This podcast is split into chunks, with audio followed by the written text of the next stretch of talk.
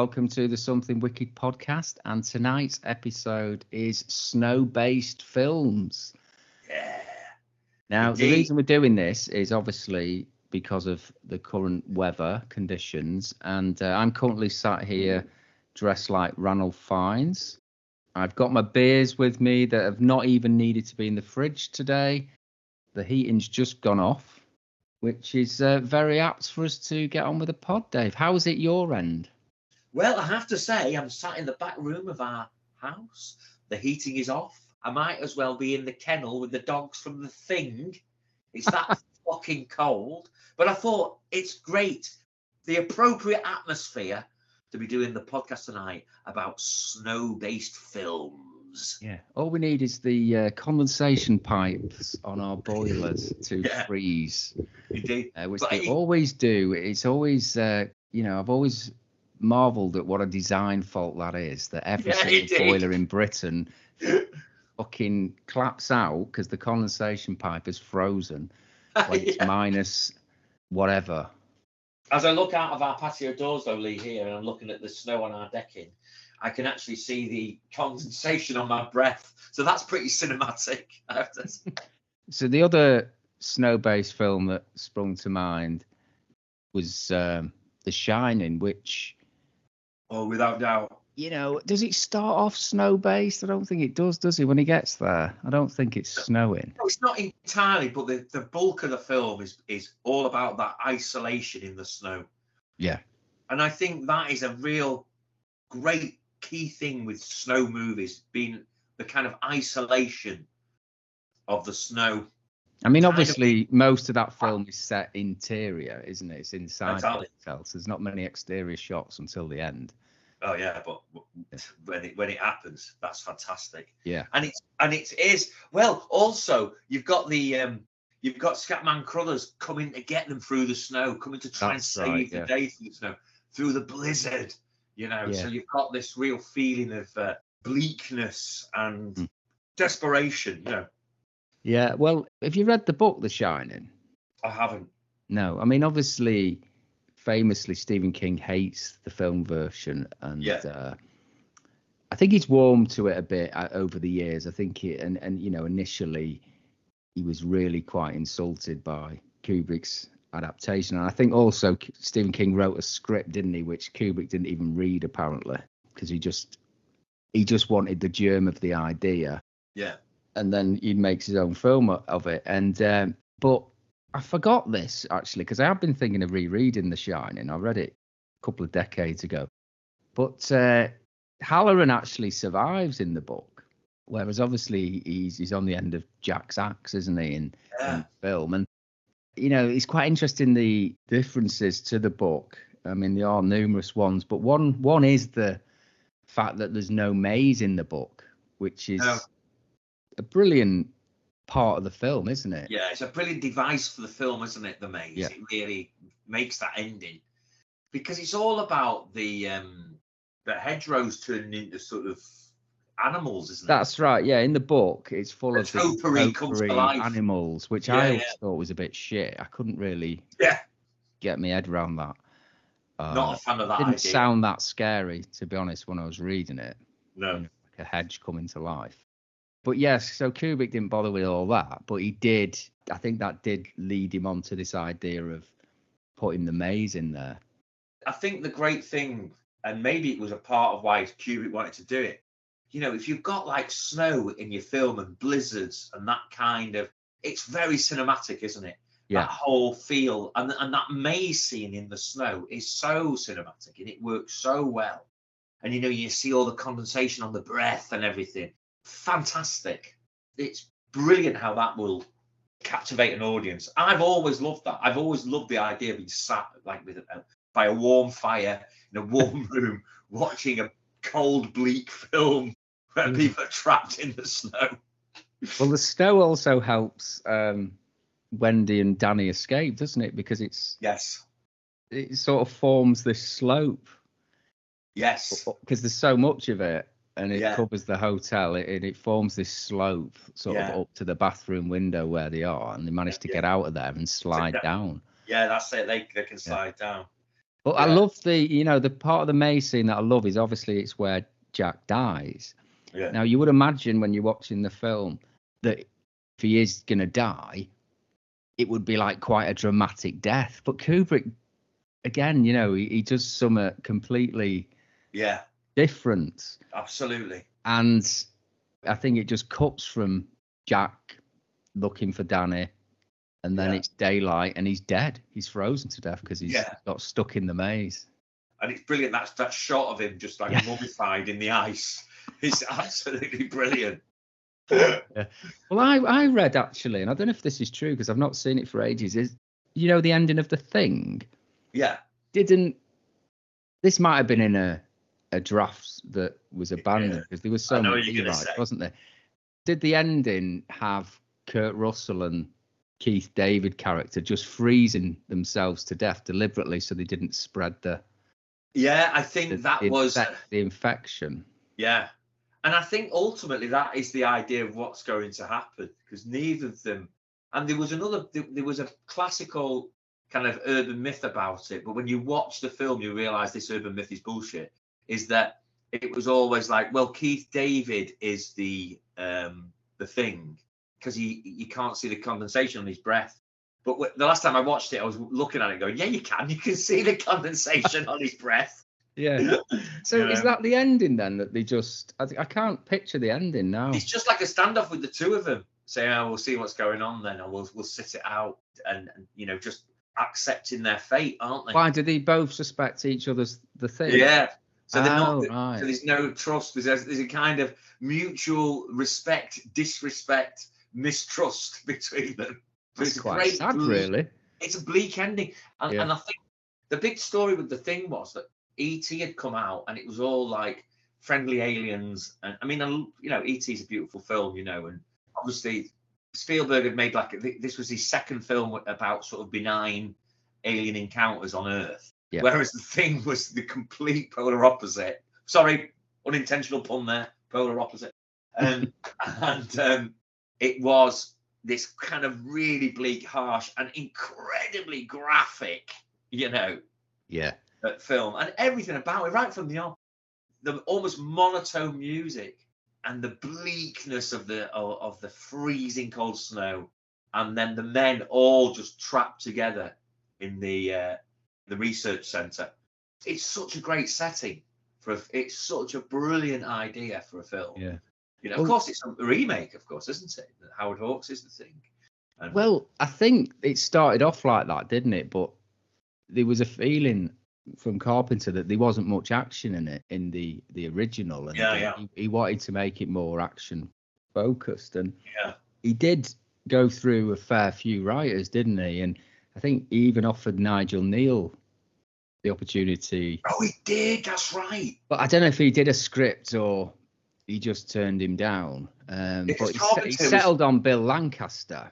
And That's right. apparently the the scene in his script that really convinced Carpenter to let him do it was uh, the the blood testing scene, Yes. which Brilliant. is a really dramatic Oh, it's a brilliant, brilliant scene, scene. isn't it? Yeah, where they're trying Yeah. to find they're testing everybody's blood and they're trying to because they're trying to find out who is the thing or what who has been infected by the thing. Yeah, absolutely. Amazing scene that. It's an amazing scene, and all that element of the film. What I love about the thing so much, and the, it's it's a film you can all- you can just go back to so many times because it has all these different elements to it, doesn't it?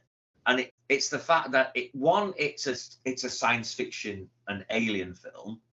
All that uh, finding the spaceship and finding this the strange morphized carcass in the in the ice hmm you know, which is all very confusing.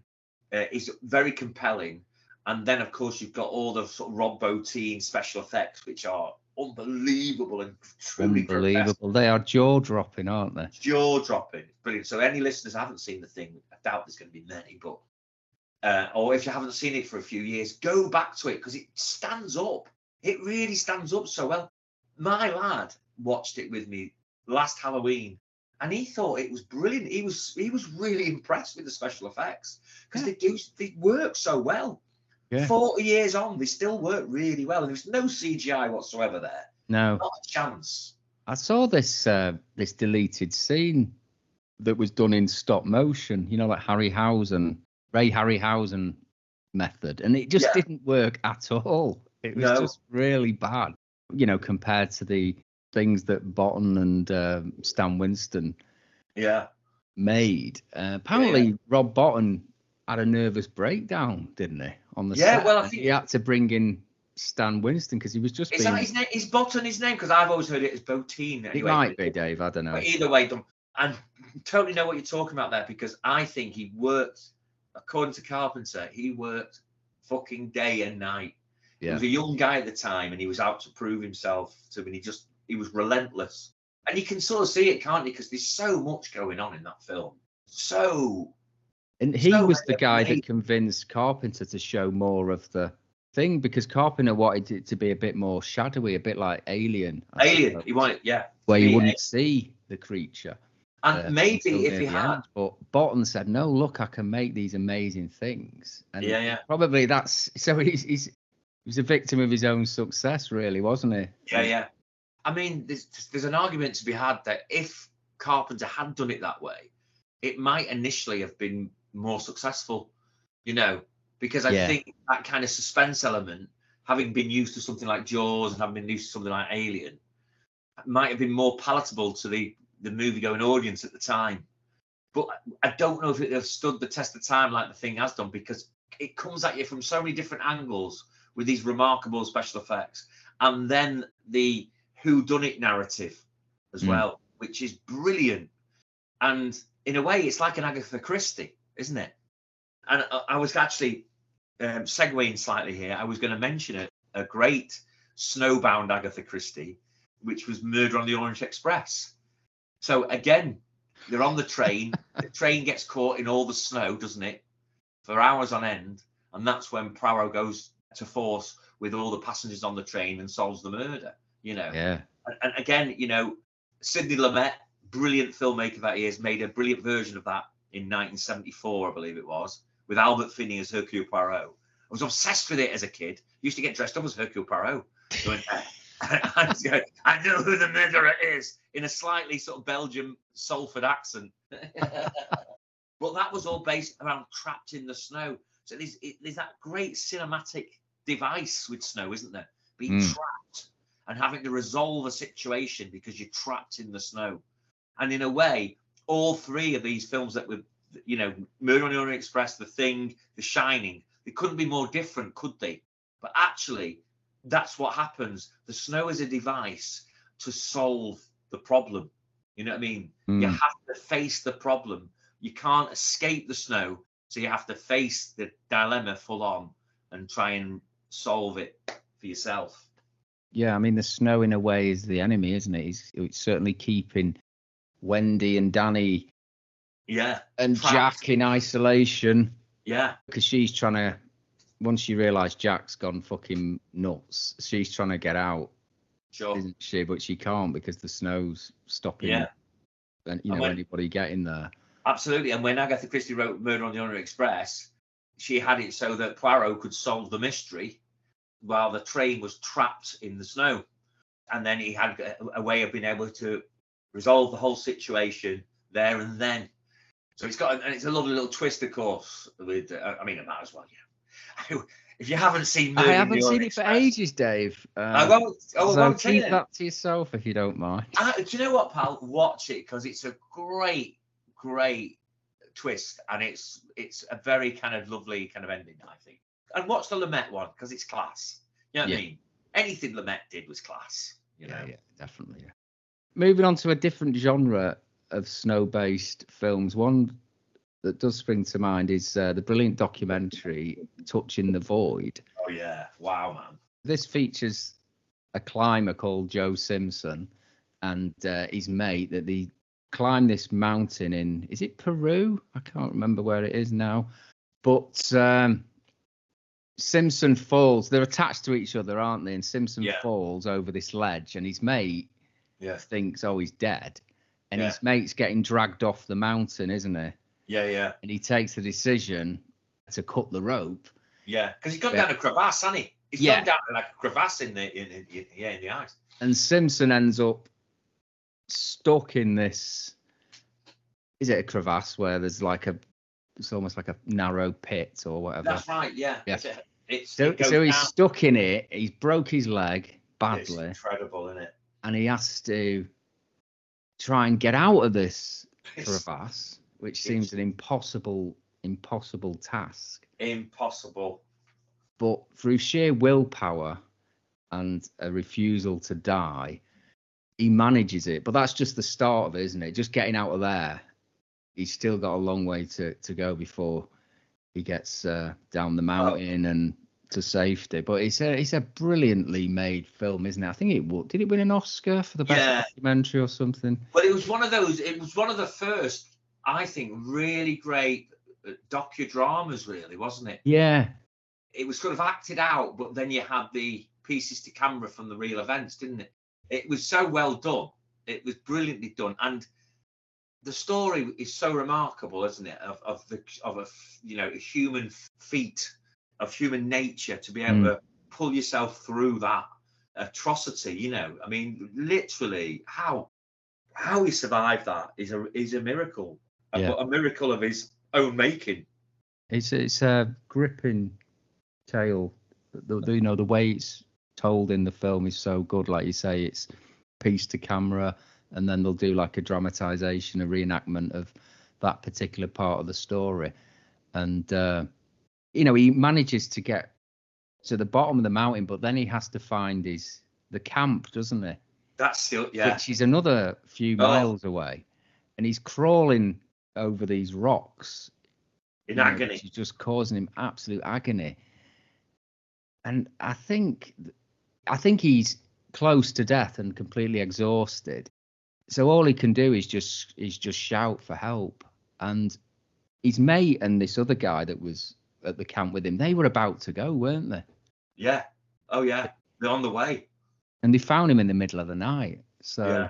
Oh my god. that, that was uh, amazing. it was sort of so touch and go. Oh god.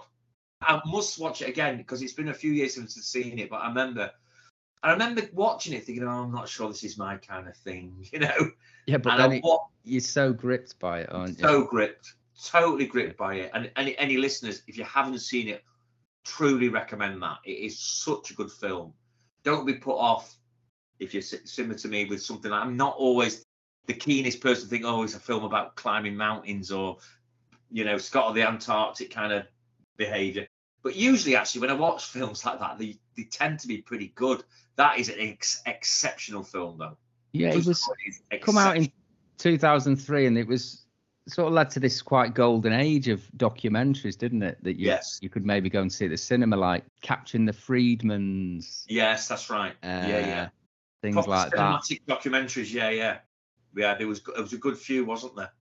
There's another film not dissimilar, and this is a purely dramatic film, like Touching the Void in a way. But in 2015, they, they did the film Everest. I don't know if you've seen that with Jake Gyllenhaal, I know of it i've never Jason watched it Clarke, Yeah. Josh Brolin.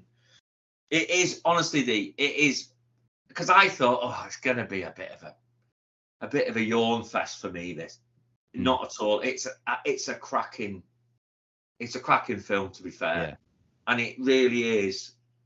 It's kind of warning about climbing Everest, really.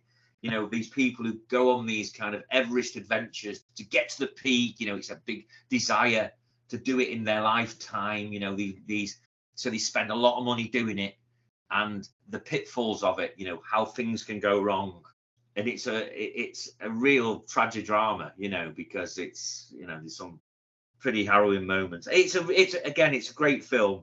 It's um that you know, reminds me of uh, alive well oh, it's good you should come to that because of course there's a new film called Society of Snow, isn't there on on uh, yes Netflix? and it's basically alive, isn't it? It's a retelling of that same Yeah. story about the was it the Uruguayan or Argentinian yeah uruguayan rugby team in rugby team? That's yeah. right. And that's a that's a oh my god.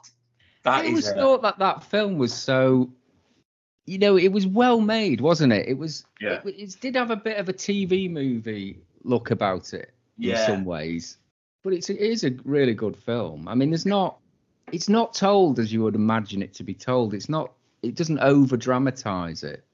I don't think you know. No, I agree with it's not you. Like doesn't- loads of suspense or anything. It's just No, no. telling No. this story about what happened and I thought it was great when I saw it in the pictures, I- and, and I thought the, the whole sort of plane crash is harrowing. And but as soon as I saw the trailer on the Netflix, and you, I thought, hang on a minute, I've seen this. This is alive. I've seen this Mm. before. Now, it- you know, Society in the Snow. It's called. yeah, Society in the That's Snow. a bit of a shit title. Isn't I it? know. It's a horrible story about having to having to be a cannibal to survive. Do you and think you could do that, Dave? I wouldn't really It want does it does it does throw the question at you, doesn't it? If you were in that position, would you do it? I reckon you got lovely legs, Lee, but I wouldn't really want to be eaten into your But thigh. the, the, thing that amazed me is that the first bit of meat, thank you, Dave. The first bit of meat that they ate was somebody's arse. You know what I mean? You wouldn't go near the arse. I'm you wouldn't really, would you? You, you can't, truth. Yeah, I wouldn't be keen. And I remember them like when a couple of them had to sort of try and find the way over the mountains to get help because they knew that nobody knew they were there and you know they had to make the effort to find help. That it was that bit where they're like putting loads of bits of food and entrails into socks. You know, to say like you know like a pat lunch. Yeah. Oh, that's a bit sick. Oh, lovely. Yeah. Yeah, I'd have gone for certainly in that scenario. You go for a bit of shoulder, wouldn't you? I'd go for an ear, I think. Well, there's no meat on an ear, mate, though, is there? No, not that's that's a good point. not much to. Yeah, but Matt, I don't know now, why I ear- said that. Yeah. ear could be- Well, I don't know though, Lee. Ear could be good for like a bit of chewing gum. It could be like a bit of. Yeah, it's got a, quite a fat lobe on it. Yeah, you could you could have a good old chew on it for a while. I'd go for a bit of thigh, or a bit like you would with a a bit like you would with a cow, or a, or a sheep. A bit of thigh, a bit of shoulder, Maybe a breast. maybe a breast. Yes, and those rugby lads, big strong I wasn't breast. thinking of a, a male breast. There was a was there some women in that plane? I don't know if there was. Was there? Well, I don't know a male breast. It'd be all that's all muscle in it. It'd be lovely. Oh yeah, there was there was some women on the plane because there was that really moany one, wasn't it? That was Yeah, yeah. trapped and she kept screaming for help and moaning, and they lost the rag with her, telling her to shut the fuck up. The thing is, mate, if it's a lot, if it's the, the, the person's alive, then when it comes to sort of chewing on a breast, I'd go hmm. for the woman. But if it's. Yeah. if they're dead and I'm eating it, I'd probably go for the fella, especially if he's a rugby player, because it'd be nice choice meat, wouldn't it? The breast. Whereas if, if the woman's, you know, a little bit saggy, God, that would Yeah. be all fat and chewy and. you know, whereas the rugby lad, he'd have a, ooh, a lovely bit of lovely bit of breast meat there, lovely and lean and tender. They did manage to make the cannibalism sort of quite classy, didn't they? They didn't. They didn't show them like feasting, No, you know, on an arm, you know, like ripping the flesh off with gusto, no. tearing it off with the teeth. You know, they were quite. It was quite um, dignified, I think. yeah. I don't know whether this one would be. I have not seen. My wife's seen it. She said it's really good. Is it a Yeah, so- film or a series or a? A film again. It's a it's a Mm. film. Ah, right. It's again, you know, for me, it's like, why does Hollywood or Netflix, whoever, feel the need to regurgitate something that was made maybe only 20 years ago, whatever it was? You know, It was I realised- 93 actually, Dave. Yeah. well, God, it's okay, okay, maybe Is that yeah, 30 years ago? That's more like 30 years ago. But you know, it's kind of like I noticed the other day. I said, "Oh, True Lies. Oh, that's quite a good Arnie film." It's Mm. a fucking remake of it. What's Oh. the point of remaking that? The Yeah. first one was that was good. It was great. I loved a bit of True Lies. Good yarn. Why remake? It's just there's no imagination, is there? Fucking hell. And yet this year's been pretty good for films, so maybe I shouldn't com- complain too much. Already? Well, the 2023, I mean, sorry. Ah, yeah, yeah. Sorry, do apologise. We're in 2024 now, of course. But I mean, the last year that we've just gone through has had some good film. Dream Scenario, Nick Cage thought that was that was very good. Get a chance to see that. Any snow in that one? No, I'm diving. I'm, I'm going off on a tangent there because there's no snow in it whatsoever This from what I can remember. Maybe there's a tiny bit of snow in it somewhere, but it's not a snow-based film. What so other snow-based film springs to mind then? Well, can I just say a little segue here because it's highly rated. Because I was going through the list of the IMDb list of snow-based films, and this it's brilliant. There's loads and loads of ideas in there. But it was the it was the book, the classic Jack London book, when I read read it that really got to me about the snow, and that's uh, White Fang by Mm. Jack London. And Yeah. that first chapter where the wolves are gathered round, waiting, waiting for the the the hunters to get weak in their tents, knowing that they're struggling, struggling for food and struggling for energy, and the the the wolves are out there. You can just see their eyes in the distance. Yeah, I, was I, I, such- that, it's I've, yeah, never read it, but that scene seems familiar. It must be. Just from- read the first film. chapter of White Mm. Fang. It's brilliant. It is really captivating. But I, I probably have seen a version of White Fang. The Ethan Hawke one is supposed to be very good. Yeah, but that's uh, that's another story that really rings true to me as being very, uh, very authentically snow based. And a recent film that's been very popular that has absolutely been based around the snow, and it's a it's a kind of Armageddon apocalypto kind of film, which is Snowpiercer. I thought you were going to say the day after tomorrow. Then Oh well, I was going to come to that in a bit as well. I've never actually watched. It's always bloody on Sundays on Channel Five. It's a ripping yarn. Is the Mm. day after tomorrow, and it was written actually. I think, or the book was originally written by. Do you remember Art Bell, who used to do Coast to Coast in America? I mean, I, I've spoken about him before because he did. He does lots of esoteric kind of stuff, loads of kind of UFOs and ghosts and Sasquatch kind of stuff. And he No. wrote that. I think I'm right in saying he wrote that with Whitley Strieber, Oh yeah. who, of course, is Mr. Communion, who we Yes. spoke about at Christmas, Scarred Yeah, for Life. Which is we? making me think of the amazing new Saxon song. Oh my God! Something in Roswell. Thank you for sending that, Lee. I love that song. Yeah, it's That good. isn't it? brilliant. It's hilarious video. Don't don't. If we go down this avenue, I'll, I'll start also talking about the the uh, octopus UFO that's been released. Have you seen it? No, Go uh, go, so go on YouTube, type in octopus UFO, and see what you think. I will. Uh, I just love this this day and age of of ufology. There's so much going on. Fantastic. But yeah, but um, but um, uh, Snowpiercer, you were saying, which I've never Snowpiercer. seen. I've only, I've only seen bits of it, and we want to watch it. I think we're going to sit down as a family to watch it. But it's, the premise is really good. Basically, the world is a, this absolutely chronic. Like the environment is this chronic ice age. You know what I mean? Yeah. It's fucked, and the only way the last members of humanity can stay alive is being by being on this supersonic train, which is kind of self-generating because of the speed on it Mm-hmm. you know, Mhm. and it's keeping everybody alive and warm and well on the train. And the train is like a massive train, you know, but it's it's um, compartmentalized into like the working class survivors, the middle class survivors, and the elite. So it's making kind of social comment, you know, obviously as well. Yeah. Yeah. So it's a great premise, and it was made by Bong Joon Ho, is it, who did Parasite? really? Yeah, I think it's the film he made before Parasite, directly before Parasite. Yeah, and I remember got- that just being sort of on Netflix, or was that like a spin-off series? Yeah, no, there was a spin-off series. Netflix, Ah, it's right. Typical Netflix, in it? They'll Yeah. jump over anything that they think got a bit of ammunition. They did a series of The Mist, didn't they? You know. That's it. Yeah. Oh, talking of The Mist, though, and- and we missed a, another great Stephen King film that is very much based in the snow, and that, of course, is Misery. Misery, brilliant, brilliant. Misery is a brilliant snow film, and Yeah. again, the idea of being kind of trapped and isolated. You know, Well, that's how he ends up in it, doesn't it? His car slips, slides off the road. indeed. They're going off on, over some ice, and Annie Wilkes rescues him. Oh, it's an amazing book, Misery. I'd say. I oh. know we've done a King pod, haven't we? But Oh, it's great. a brilliant, brilliant book. But it, it's brilliant, and it's a And it's, it's it's obviously Stephen King's own nightmare. yes, yeah.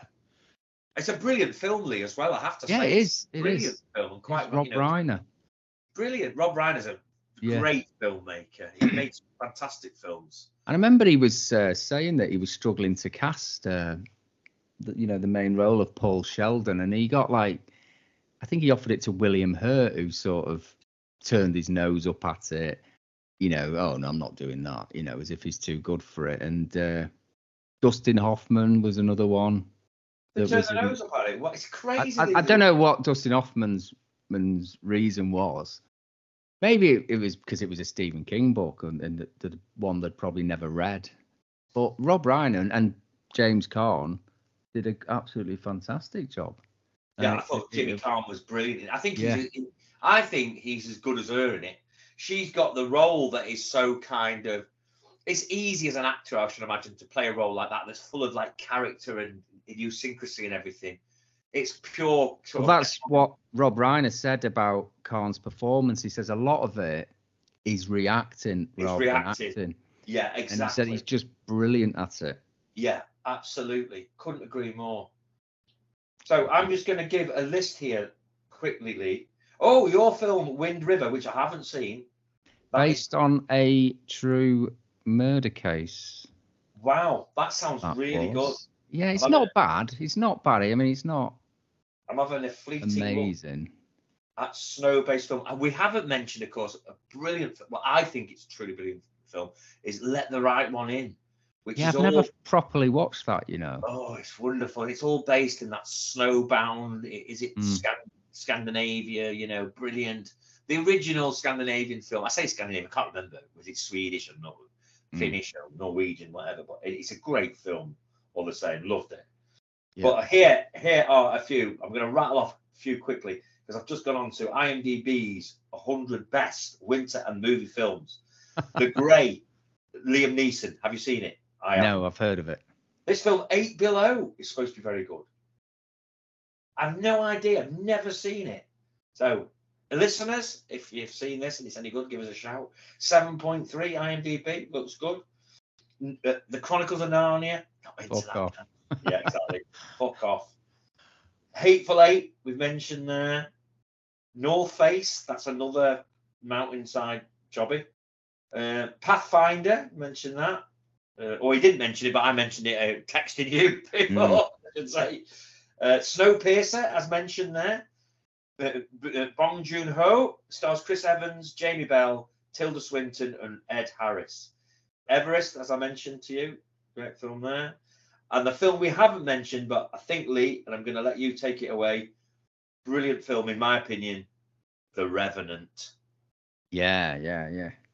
What did you think of The Revenant, Lee?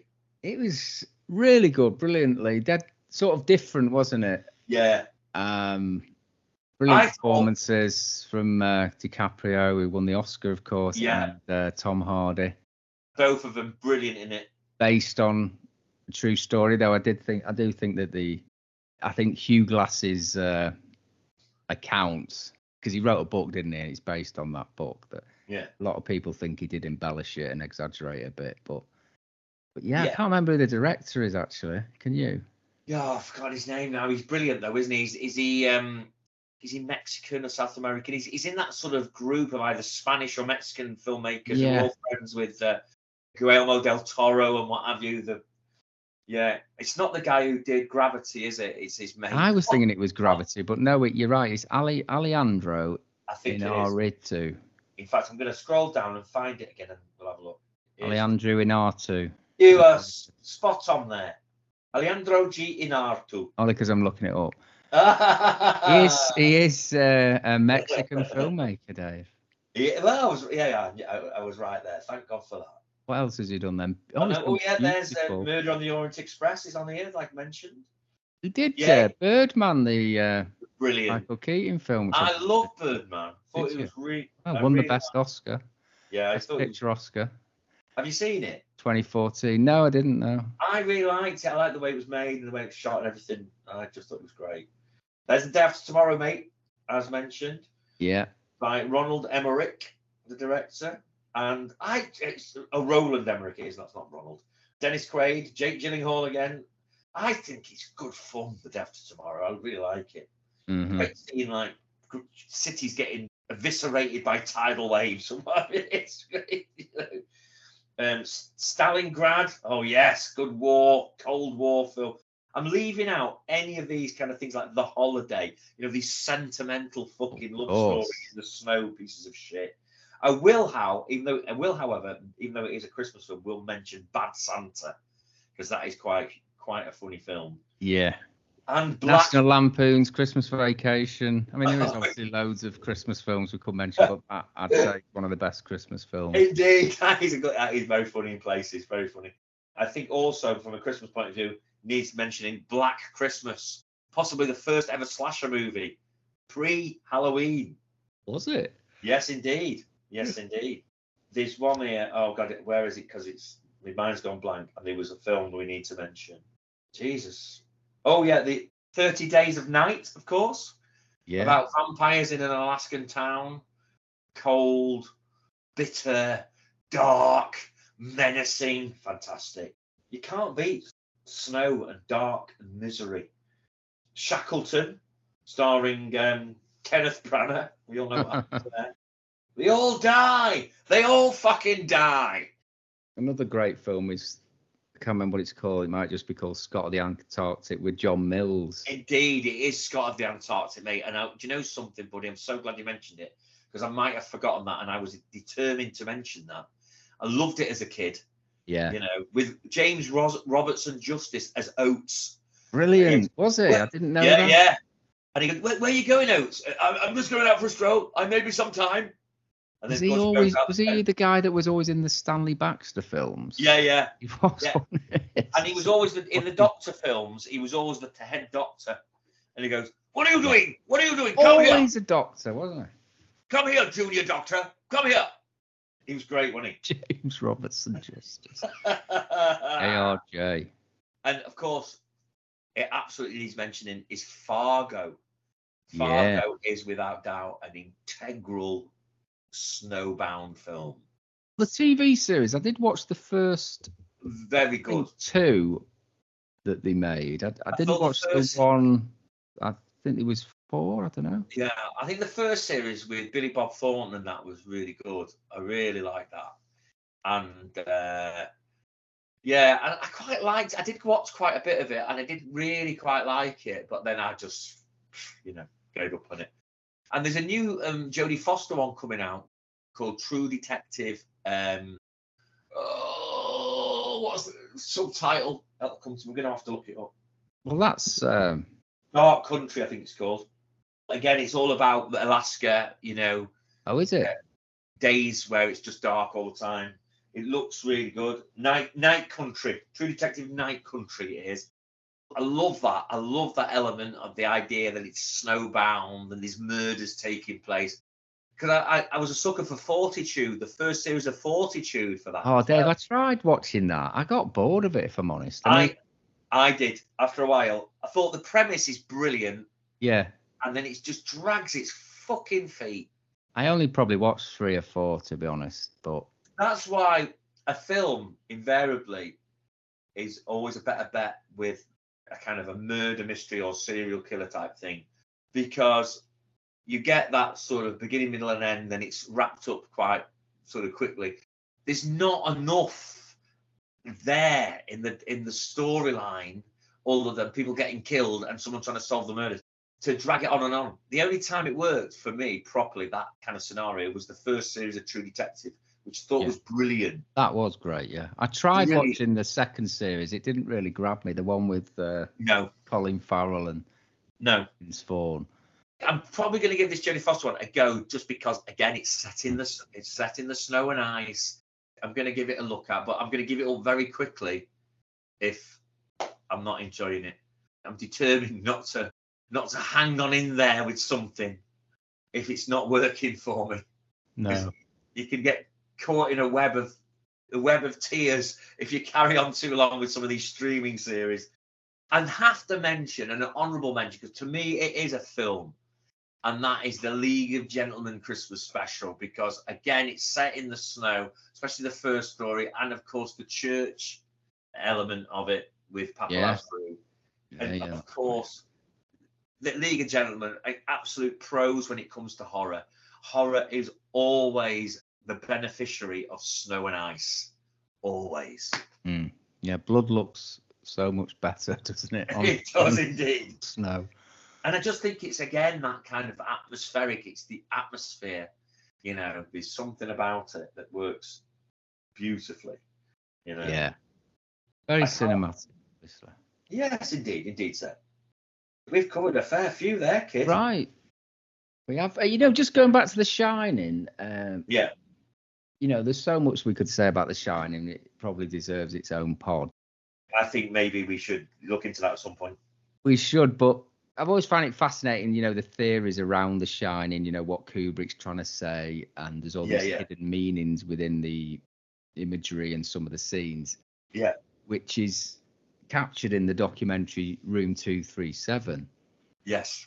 I mean, obviously, I don't think Kubrick's, you know, I don't know if he's done any of what people have said he's, he's trying to do, but there are, there are, there's some really interesting theories, though, isn't there, about he's admitting to faking the moon landings Yeah. because Danny's got the, uh, is it Yeah. Apollo 11? Apollo 11 jumper on. Yeah. Yeah, and uh, all this about the Indian Indians' rights. Yeah. Yeah. Yeah. Because Yeah, isn't I- isn't the Overlook apparently built on an Indian settlement where Yeah. they got massacred? yeah, that- that's right. Yeah. So it's fascinating. I, I do think that documentary is fascinating Mm. because I'm sure that Kubrick did leave quite a lot of subliminals in there. Whether, you you know, I think there's other things that uh, watching that documentary I thought was kind of tenuous, but there's definitely stuff in there that he's done deliberately because he's a very interesting character for that. I think Kubrick and Did you know? Um, cinematic masterpiece in it. I think everyone, you know, oh God, let's just hope they don't remake it. Um, oh god, Well, they did sort of remake it, didn't they, with that TV film, which was more to Stephen King's taste because it did sort of follow the story in the book. But did you know Robert De Niro was uh, considered for the part of Jack Torrance? was he? Yeah. Now, apparently, Jack Nicholson was Kubrick's first choice, Yeah. but he did consider De Niro, but he thought he wasn't psychotic enough. This was after watching Taxi Driver. And he also considered casting. Robert Robin Williams as Jack Torrance, but he thought he was too psychotic after watching Oh my Mork God. Mindy. wow. But Stephen King always said that he imagined someone like Martin Sheen playing Jack Torrance, you know, because Yeah. he's sort of like an everyman actor, Yeah. you know, he- because obviously Jack Torrance in the book is a lot different to Jack Yeah. Nicholson's character. And Uh, Sheen he- was good he's, at a, he's a sort of sympathetic character where yeah. Nicholson's portrayal certainly wasn't. No, that's right. But I mean, Martin Sheen's already well, he'd already done Badlands where he played a character. Yeah, it's interesting that he picked Sheen, especially when you consider that. I mean, it was after, obviously. I think it was was it a year after the Dead Zone, 1980, 82 Yeah. or 83, Yeah. where he played a really proper bastard, didn't he, Greg yeah. Stillson? Sure. But you do sort of imagine Martin Sheen usually playing nice characters, don't you? Yeah, but he, he, in the beginning of Apocalypse Now, for example, he's really on the fucking edge. He's a he's crazy. You know, he's in that Mm. room. And he had a heart attack, didn't he? Nearly, nearly died. That's right. Yeah, yeah. He would really be prepared to take it out there, Martin Sheen. He could have been pretty good, you know. He Mm. could have been very good, I reckon. Yeah, very interesting. And Jack Nicholson as well. That brilliant scene where Wendy interrupts him and he's Yeah. writing and he goes mental at her, you know, because she's spoiling his concentration. Mm. And he said he says he did that. It was based on him. He was having a bad time with his wife, and they were. I think they were on the verge of getting a divorce. And he was like, he was working as an actor in the day, and he was working on this script at night. Her presence was just irritating him, you know, even if she was coming in, you know, to give him something or to say good night. And he snapped at her one time. That's how he how that scene came about. He told Kubrick about it. Wow, that's brilliant. I didn't know Mm. that. Yeah, because a lot of the great stuff in The Shining, like the the here's Johnny bit and all work and no play makes Jack a dull boy, they were either inventions of, well, they were mainly inventions of uh, Kubrick. They weren't in the book at all. You know, and that's one thing King says. He says he loved. He said one thing he will say about the film version is he loved that bit where it's discovered that the character is just typing this line over and over again. Yeah, I think as I you know, because I've heard him even quite soon after the film on Dick Cavett show, being quite complimentary about the film, and I think that what he probably feels is he was very polite about it, you know. I know what you mean, actually. Yeah. But I think what he was getting at in in in, in a polite way was basically saying it's a great film, but it's not the book I wrote. Yeah. You know what I mean? I think not- initially as well, you know, with those early books, he was quite attached to the material, wasn't he? Yeah, yeah. And he wanted them to be like the book, and Yeah. things like Carrie were.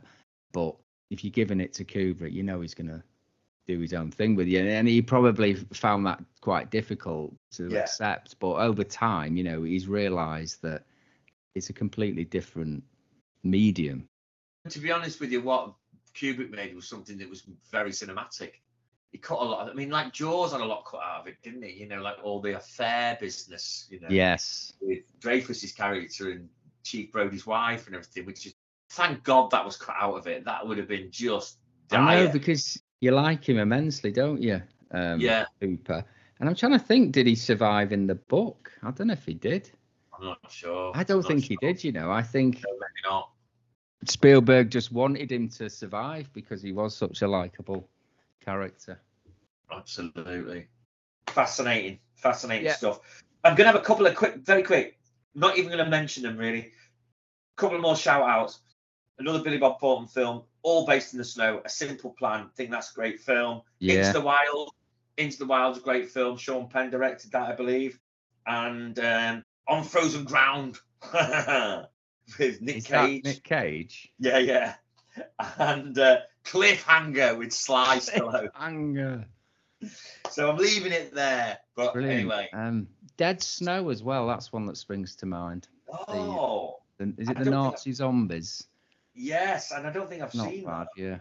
I know that I'll come, I'll come away, and then in half an hour's time, as I'm drifting off to sleep, something else will pop in my head, and I'll go, "Damn, we didn't mention that." But I've enjoyed and chinwag about snow-based movies, mate. Okay. Thanks very much, listeners. We will be back soon. and enjoy the snow while it lasts, or if if you've got any around you, and um, hopefully before too long we'll get some nice warmer days, darlings. Danny!